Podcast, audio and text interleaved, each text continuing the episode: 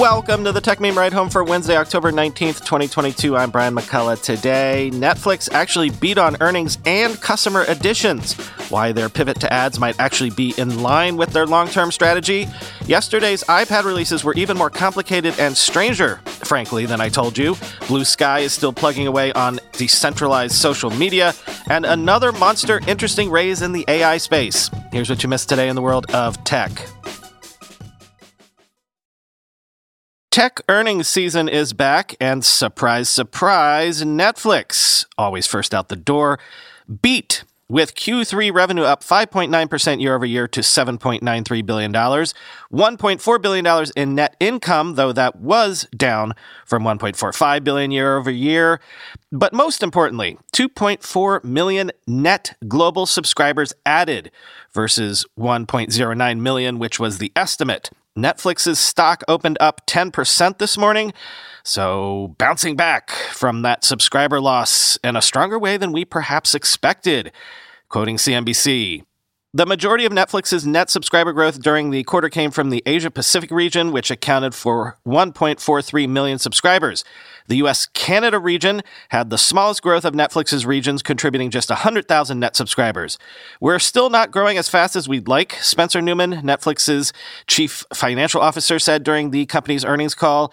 We are building momentum. We are pleased with our progress, but we know we still have a lot more work to do, end quote.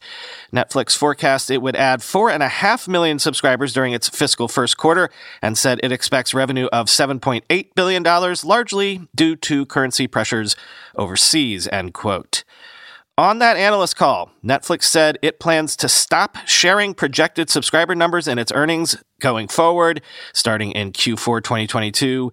Instead, they want to stress new revenue streams like ads and paid sharing. And Netflix VP of Gaming, Mike Verdu, said the company is, quote, seriously exploring a cloud gaming offering and plans to open a new gaming studio in Southern California. Quoting TechCrunch. It's a value add. We're not asking you to subscribe as a console replacement, Verdu said on stage. It's a completely different business model. The hope is, over time, that it just becomes this very natural way to play games wherever you are, end quote. Since it announced its foray into gaming, Netflix has 14 games in development in its own studios and has 35 games on the service now. In total, Verdu said it has 55 games in flight at present. These games include experiences based on original IP like Stranger Things, as well as licensed IP like SpongeBob SquarePants. Netflix is also developing original games, end quote. So remember when I used the break glass in case of emergency analogy with Netflix recently? Let's think about this. Coming online next month, Netflix has ads. And even though we broke down how much ads they would need to show to make up for the lower price point, it's worth remembering that Netflix is thinking of ads as only accretive the hope is that some folks that were never Netflix subscribers or maybe went away will become subscribers and Netflix will get that high margin ad revenue on top of everything else. On the call, Netflix execs touted how excited advertisers are to reach the Netflix audience, which I completely believe they are. The question really is just how many eyeballs Netflix can actually rustle up. But so we have ads and we have games and we have their crackdown on membership sharing. Netflix has broken all of the glass available to them, at least the ones within easy reach. In her Puck newsletter this morning, the great Julia Alexander reminded us of the Netflix long game. Remember, they just want to become TV. They want to replace TV. And in a way, the pivot, especially to ads, might only play into that long term strategy after all. Like, what if this move continues Netflix's focus on its own owned and operated sitcoms and procedurals that advertisers lust over, but Netflix largely hasn't served them to date? What if Netflix can make its own Law and Order franchise, in short?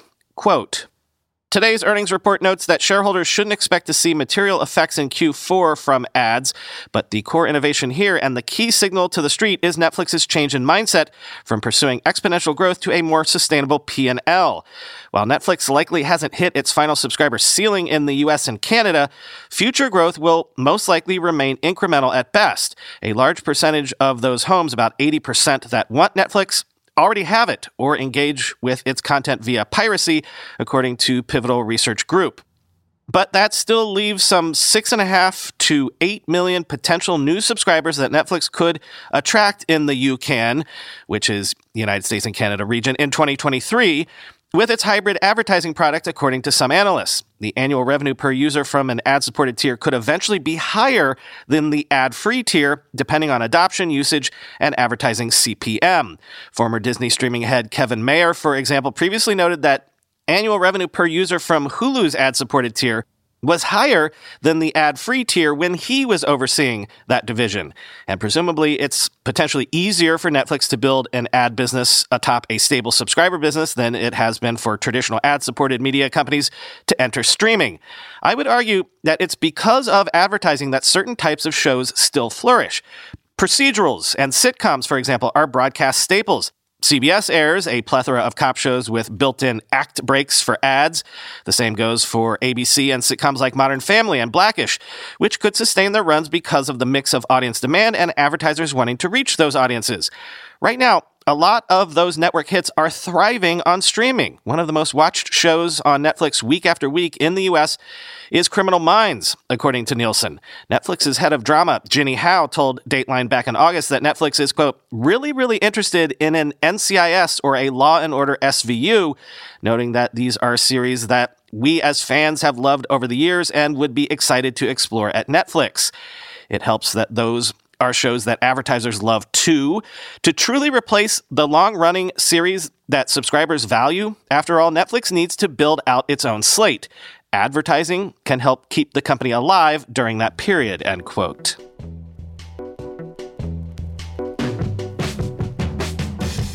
As I was recording yesterday's show, it turned out that Apple was continuing to dribble out press releases about the products it launched yesterday, so I missed telling you about some stuff, like the $249 Magic Keyboard Folio, designed for that entry level 10th gen iPad with a detachable keyboard, 14 function keys, and an adjustable stand.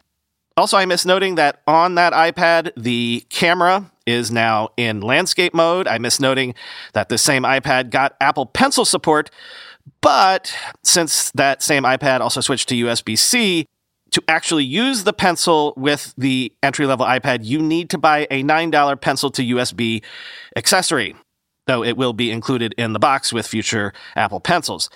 But also, well, I'm just going to let Jason Snell fill you in since he ends his summary of yesterday's announces with a valid critique, I think. Quote, the new 10th generation iPad is a nice update, adding Touch ID on the Wake Sleep button and an A14 processor kicking the home button to the curb at last. Apple has moved the iPad's front facing camera to its long edge and as someone who uses my iPad almost exclusively in landscape orientation, this is a great step. Apple has also built a new keyboard and trackpad case for the iPad with the same key mechanism as the Magic Keyboard for iPad Pro and iPad Air. It's a very different product, though. Rather than creating a laptop style flat surface via a clever cantilever method, Apple's new $249 Magic Keyboard Folio resembles a lot of third party cases in having an adjustable kickstand and the ability to detach the keyboard magnetically when you're not using it. I'm not a fan of kickstands, they're good on tables but lousy on laps. But the Magic Keyboard is really an accessory that's only good for typing, while the Magic Keyboard Folio could reasonably be your only iPad case since you can pull the keyboard off if you aren't using it. The Magic Keyboard Folio also has a row of function keys that the Magic Keyboard sorely lacks. The Magic Keyboard Folio lacks the key backlighting of the Magic Keyboard, however. While the iPad is basically a complete hardware redesign, the new M2 iPad Pro models are very subtly upgraded versions of last year's hardware. This makes complete sense, but it also means that they haven't been updated to support some of the advances in the 10th generation iPad. It's a very weird situation to be in when the low end iPad is showing the way to a new front facing camera position and an embracing of function keys, but the high end iPad Pro is stuck in the past. And the poor 11 inch iPad Pro couldn't even get an upgrade to the XDR display in the 12.9 inch model. Just as with the MacBook Air and MacBook Pro, the move from M1 to M2 will offer some nice but modest speed boosts for the iPad Pro, and Apple is smart to show off video apps like DaVinci Resolve and Octane X that really take advantage of the full power of the M2. But when I see Apple boasting about how the M2 can be put to work for serious video work with these apps, it's bittersweet because I'm reminded that Apple's own Pro Video app, Final Cut, still hasn't made it to the iPad. There's no getting around it. The absence of Apple's Pro Media apps on the iPad Pro is an embarrassment. All these other apps are great, yes, but Apple had an opportunity to take the lead in defining what the Pro app experience should be on one of its platforms and has never seized it. Overall, Tuesday's announcements left me with mixed emotions. The individual products look fine and I look forward to trying them out, but zoom out to the iPad lineup as a whole, and it's kind of a mess from the old ninth generation iPad all the way up to the 12.9 inch iPad Pro, there's an iPad for everyone if you can figure out which ones have which features and whether those features are worth the extra price. If the growth of the iPad is a journey, today shows that it's still an erratic one. At least it's moving forward, but there are an awful lot of weird sidesteps along the way, end quote.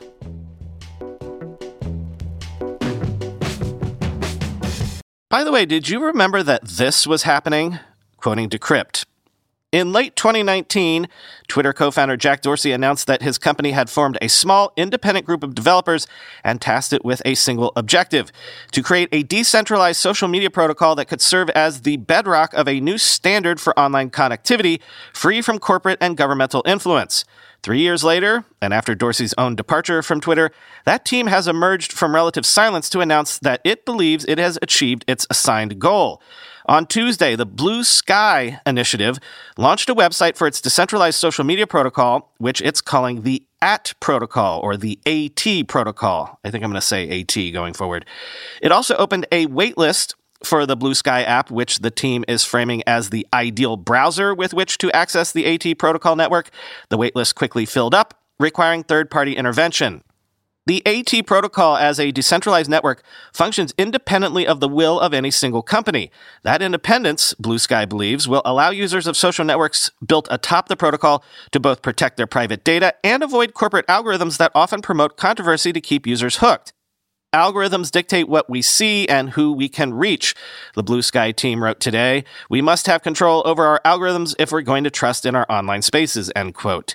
Fostering interoperation or the mutual compatibility of different platforms across the same protocol is key to Blue Sky's mission. Imagine TikTok working on Instagram, for example, and vice versa. The team has developed an interoperational framework called Lexicon that will facilitate connectivity between different apps and networks built on AT protocol. When Dorsey, who congratulated the Blue Sky team today on their foundational achievement despite no longer being affiliated with the project, first envisioned the group's potential, he stated that, quote, the goal is for Twitter to ultimately be a client of the standard, end quote.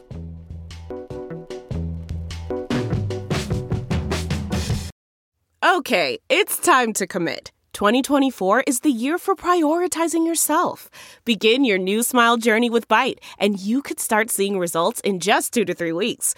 Just order your at home impression kit today for only $14.95 at Byte.com. Byte Clear aligners are doctor directed and delivered to your door. Treatment costs thousands less than braces. Plus, they offer financing options, accept eligible insurance, and you can pay with your HSA FSA. Get 80% off your impression kit when you use code WONDERY at Byte.com. That's B-Y-T-E dot com. Start your confidence journey today with Byte.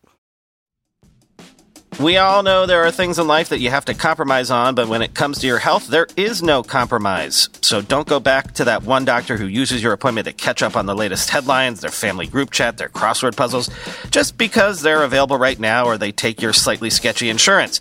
Instead, check out ZocDoc, the place where you can find and book doctors who will make you feel comfortable, listen to you, and prioritize your health. And you can search by location, availability, and insurance, so literally no compromises here, because with ZocDoc, you've got more options than you know.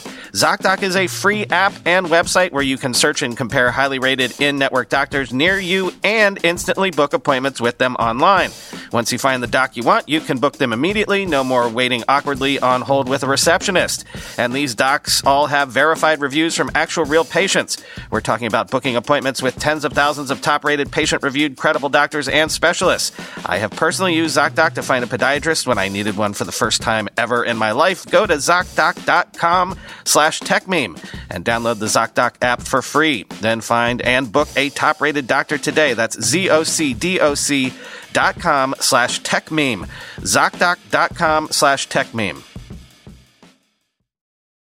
Finally, today, it was in our last Twitter space, the one that we recorded on September 29th, which we released on October 1st, where at the end of the show, as an aside, I suggested to Chris that VC eyes, at least, were turning to the AI space.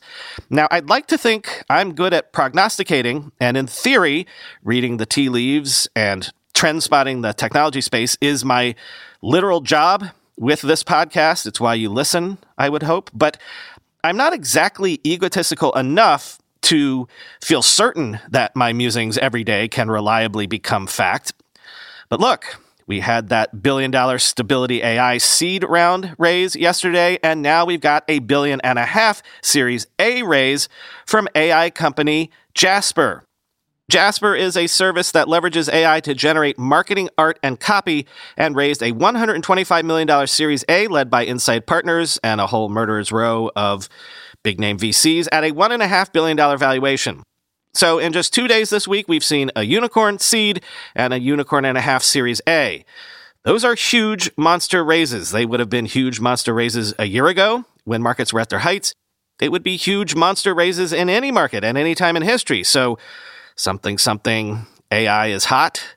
But some more details here. This new one, this Jasper, is a company that is literally plugging into the generative AI APIs that are out there now. So, whereas yesterday's raise was for a maker of those AI platforms, this is about a business being built on top of those AI platforms, which, if the valuation suggests the sort of traction they're seeing, is nothing but bullish for building businesses in the space. Quoting TechCrunch, CEO Dave Rogenmoser launched Jasper early last year with JP Morgan and Chris Hull, who together largely bootstrapped the company. Rogenmoser is a Y Combinator alum, having co founded Proof, a startup that used algorithms to customize businesses' websites. Morgan and Hull, who have backgrounds in business to business marketing and process automation, also helped to co launch Proof, whose technology laid the groundwork for Jasper. I'm a marketer by trade and have long been interested in AI and saw how it was becoming more tangible and accessible, moving from theory and academia into a transformative applied technology that could help people. Rogenmoser said, with the advent of OpenAI's GPT-3, we saw an opportunity to launch an AI content platform that could help businesses and professional creators brainstorm and do their work more quickly and efficiently, end quote.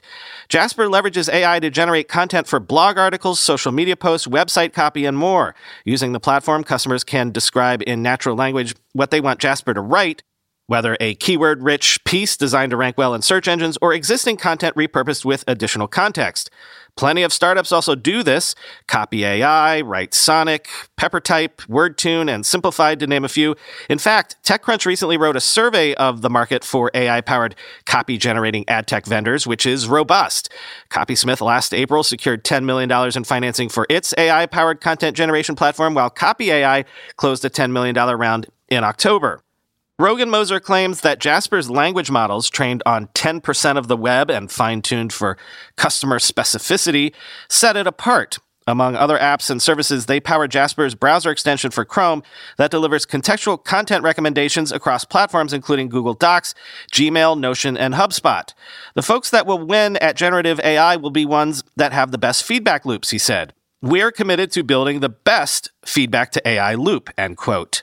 Jasper's other differentiator, Rogenmoser says, is Jasper Art, a recently launched AI generating system. As with systems such as DALL-E 2, Jasper Art turns prompts into images, letting users adjust aspects like the medium, e.g., canvas or pastel, art style, say Van Gogh, and mood. While a number of free and paid alternatives to Jasper Art exist, see Stable Diffusion, Pixels AI, and Midjourney to name a few, Rogenmoser pitches it as an art generating system specifically designed for marketing applications like creating copyright free stock photos.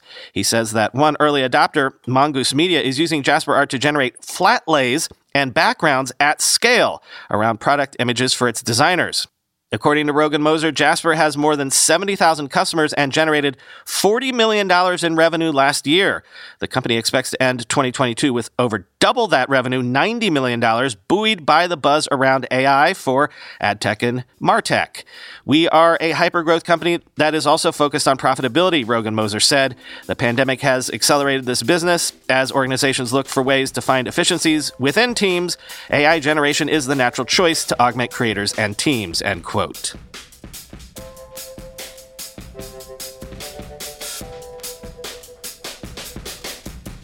Nothing for you today. Talk to you tomorrow.